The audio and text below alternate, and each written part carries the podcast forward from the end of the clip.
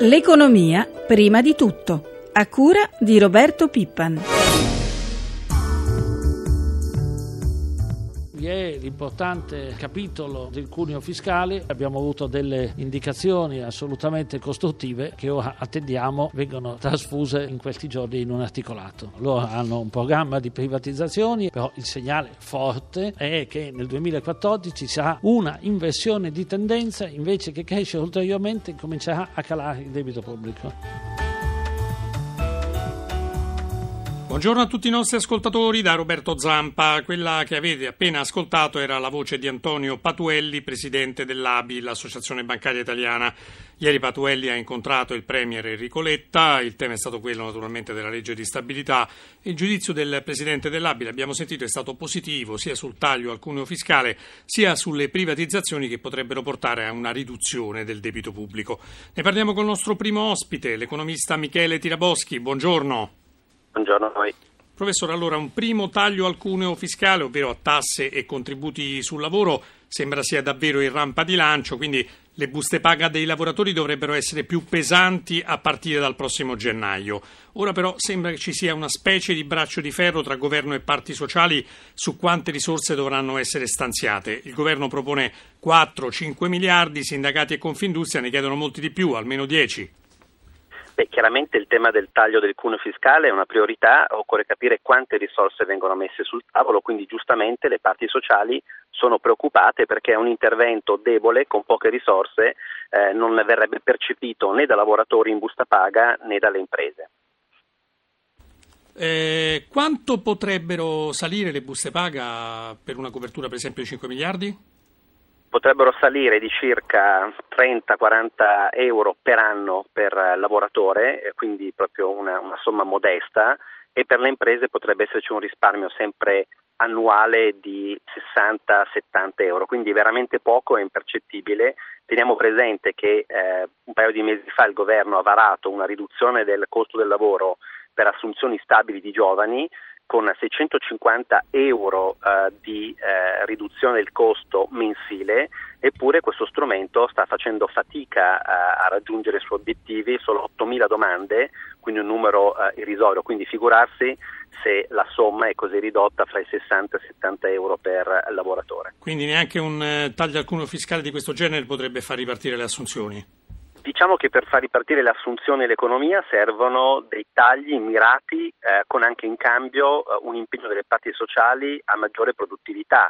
Eh, più efficace forse è stata negli anni passati la misura di, di, detassazione del salario variabile, dove in busta paga arrivavano fino a 2.000 euro al lavoratore, ma lo Stato concedeva questo sgravio in cambio di un impegno contrattuale fra impresa e eh, eh, lavoratori e sindacato, quindi di incrementare la produttività attraverso cambiamenti nei modelli organizzativi, nelle regole del lavoro, gli orari di lavoro, quindi mettere risorse pubbliche importanti, ma se non, è, se non è una semplice distribuzione, ma invece è un incentivo al cambiamento e miglioramento, perché il tema è la produttività e la crescita. Senta, professore, resta il problema però che eh, la pressione fiscale nel secondo trimestre dell'anno ha raggiunto la cifra veramente impressionante la percentuale del 43,8% rispetto al prodotto interno lordo, quindi un taglio alle tasse sembra indispensabile per far ripartire crescita e occupazione. Giustamente lo avvertono anche le parti sociali, però segnalano che se le risorse sono poche, eh, questo intervento non verrà percepito, quindi occorre concentrare la massa critica delle risorse. Noi oggi abbiamo una spesa pubblica che va riorientata, va qualificata, abbiamo molti interventi sul lavoro che sono eh, dispersivi inutili, una, una, pioggia di incentivi eh, alle imprese per assunzioni, per assunzioni in apprendistato, per inserimenti, per tirocini, più una eh, ingente quantità di risorse per la formazione andrebbero razionalizzate e utilizzate meglio. Grazie professor Tiraboschi, buona giornata. Grazie a voi, buona giornata. Ora parliamo della crisi dei consumi delle famiglie. Ieri la Confcommercio ha presentato gli ultimi dati relativi ad agosto. L'indicatore dei consumi è rimasto invariato rispetto al mese precedente, ma ha ancora registrato un calo del 2,4% rispetto a un anno fa. Per commentare questi dati abbiamo in linea Mariano Bella, direttore dell'ufficio studi proprio della Confcommercio. Buongiorno. Buongiorno. Quindi Bella, i consumi interni proprio non riescono a ripartire? Ma comunque il fatto che eh, ad agosto e anche a luglio non abbiamo più il segno meno, questo, come dire, di questi tempi è una cosa positiva, nel senso che la riduzione, il crollo si è, si è esaurito, sembra essersi esaurito e eh, bisogna vedere ora se ci sarà una, una ripresa che per adesso onestamente è soltanto diciamo, immaginata, progettata dai modelli statistici utilizzati dal, da chi fa previsioni, ma nei fatti non c'è. Ehm, Del resto, Bella, ecco, bisogna ricordare che eh, secondo i dati forniti ieri dall'Istat il potere di acquisto delle famiglie consumatrici nel secondo trimestre del 2013 eh, si è ridotto dello 0,7% rispetto al trimestre precedente e dell'1,3% addirittura rispetto a un anno fa. Quindi... Esatto, come giustamente sottolinea lei, qui non è che si possa, che si possa eh, accusare eh, l'ambito delle famiglie, delle famiglie di non spendere pur potendolo fare. Qui siamo in presenza di una grande e profondissima crisi dei redditi e anzi se andiamo a fare il confronto nel medio periodo tra variazione dei consumi e variazione dei redditi dobbiamo dire che le famiglie hanno fatto di tutto per sostenere la domanda per consumi, per sostenere la domanda interna, per sostenere la domanda nazionale. È venuto il momento, sentivo prima il interlocutore, è venuto il momento comunque di capire che l'attuale pressione fiscale è incompatibile con qualsiasi possibilità di pur minima ripresa. Oh, ricordiamo quindi... poi, Bella, che dal 1 ottobre è aumentata l'IVA dal 21 al 22%. ecco, le domando, quanto inciderà questo incremento sui futuri consumi? Eh, beh, inciderà per almeno eh, diciamo, un miliardo visto che questo è il gettito atteso eh, da, parte, da, parte, dello Stato. Quando noi diciamo che c'è un miliardo che migra dalle tasche delle famiglie alle casse pubbliche, questo è un miliardo di consumi in meno e la nostra preoccupazione, al di là del del, della questione fiscale era che questi deboli segnali di ripresa che si stanno concretizzando diciamo, nel terzo trimestre del 2013 rischiano di essere mandati in fumo, di essere soffocati da una nuova recrudescenza della pressione fiscale che vorrei ricordare e poi diventa, come dire, ha un effetto quadruplo nel 2014, perché questo aumento dell'IVA nel 2014 vale per Staremo a vedere. sono 4 miliardi. È abbastanza seccante questa cosa perché oggi si parla di tagliare le imposte ma in realtà adesso nella realtà si stanno aumentando. Grazie Mariano Bella della Confcommercio, buon lavoro.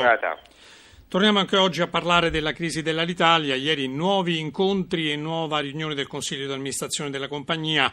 Per saperne di più abbiamo in linea Giovanni Luciano, segretario generale della Filt Cisl. Buongiorno. Buongiorno a lei, buongiorno a tutti. Senta Luciano, sembra che il governo abbia intenzione di mettere in campo un doppio intervento pubblico, Fintecna come socio finanziario e Ferrovie dello Stato come socio industriale. Che ne pensa? Penso che sia, sia uno sforzo che il governo debba fare e che noi speriamo faccia con grande decisione per cambiare radicalmente la situazione che per come si sta sviluppando è diventata veramente allarmante. Sembra che però i veri problemi vengono proprio dai soci privati, alcuni dei quali non vorrebbero partecipare al necessario aumento di capitale, che non è un problema di poco conto. Sì, sicuramente, appunto per questo occorre, glielo dico, gliela dico piatta piatta, occorre proprio un radicale cambiamento nella compagine azionaria e occorre che, che appunto entrino in campo de, degli investitori istituzionali e privati che in Italia ci sono e che sono magari già nella compagine azionaria o possono entrare, appunto per irrobustire eh, e ricapitalizzare come si deve una compagnia che non può essere una compagnia domestica, cioè che fa solo voli eh, nazionali, nazionali o tutt'al più in Europa, perché basta provare ad andare in giro per il mondo con gli aerei e andare a chiedere quali voli ci sono e ci si rende conto. Senta Luciano, ma secondo voi l'acquisizione di Alitalia da parte di Air France e KLM sarebbe proprio una soluzione lacrime e sangue? Dipende, guardi, per dare una risposta a questa domanda occorre appunto eh, chiedersi come ci si entra in una discussione di questo tipo, se ci si entra col cappello in mano, come si suol dire, o se ci si entra con le spalle robuste. L'intervento dello Stato può... servirebbe proprio per entrarci, come dice lei, con le spalle robuste, questa è la soluzione. Sì, ma io non sono dire, per un intervento dello Stato che possa essere eh, travisato come una sorta di rinazionalizzazione, sono perché ci sia una, nel sistema paese un intervento che favorisca anche e soprattutto l'investimento di eh, capitali privati che possono venire per esempio dal mondo di Atlantia, cioè autostrade che è già dentro ma che potrebbe fare molto molto di più. Ne parleremo o nei altri, prossimi giorni Luciano, la ringraziamo intanto. A lei. Grazie, una buona giornata. Ora parliamo eh, di un evento molto atteso che purtroppo salterà, ovvero il Motor Show di Bologna. Ne parliamo con Giada Michetti, amministratore delegato di GL Events. Buongiorno. Buongiorno. Allora Michetti, che sta succedendo al Motor Show? Sta succedendo che le case automobilistiche ci hanno dichiarato che non saranno presenti al Motor Show, eh, la motivazione è una forte crisi che ormai attanaglia questo settore eh, da tantissimi anni e basti pensare che nel 2007 le auto vendute in Italia erano 2.493.000 e che quest'anno probabilmente si chiuderà con un mercato a 1.250.000. Quindi in pratica eh, la causa è la crisi economica. La causa è sicuramente, certamente la crisi economica, questo ha determinato un taglio nei budget eh, di marketing, comunicazione, promozione per le case automobilistiche e naturalmente prima, eh, il primo fronte è quello di una manifestazione, di un evento che è sì popolare ma che era, era anche molto italiano, quindi oggi le case automobilistiche si rivolgono molto di più al globale perché le estero. case auto nella globalità non perdono. Senta, ma a questo punto quali sono le prospettive per il prossimo anno? Eh, si terrà il Motoshow nel 2014? Questo, sempre dipende molto dal mercato, naturalmente, e, e, dipende anche da quale sarà la decisione delle case automobilistiche che mi sembra siano messe di fronte ad un'ipotesi eh, di un evento da fare a Milano, laddove questo motor show di Bologna vive in un territorio che è la Motor Valley, che è un territorio che ha dato piloti, eh, sì. grandi case automobilistiche come Ferrari, Maserati, Lamborghini, la Ducati. Ha la nostra storia. perla della motoristica. Esattamente, è una storia della Ne riparleremo presto, già da Marchetti, non mancherà occasione. Grazie. La, la ringrazio a lei. Buona giornata.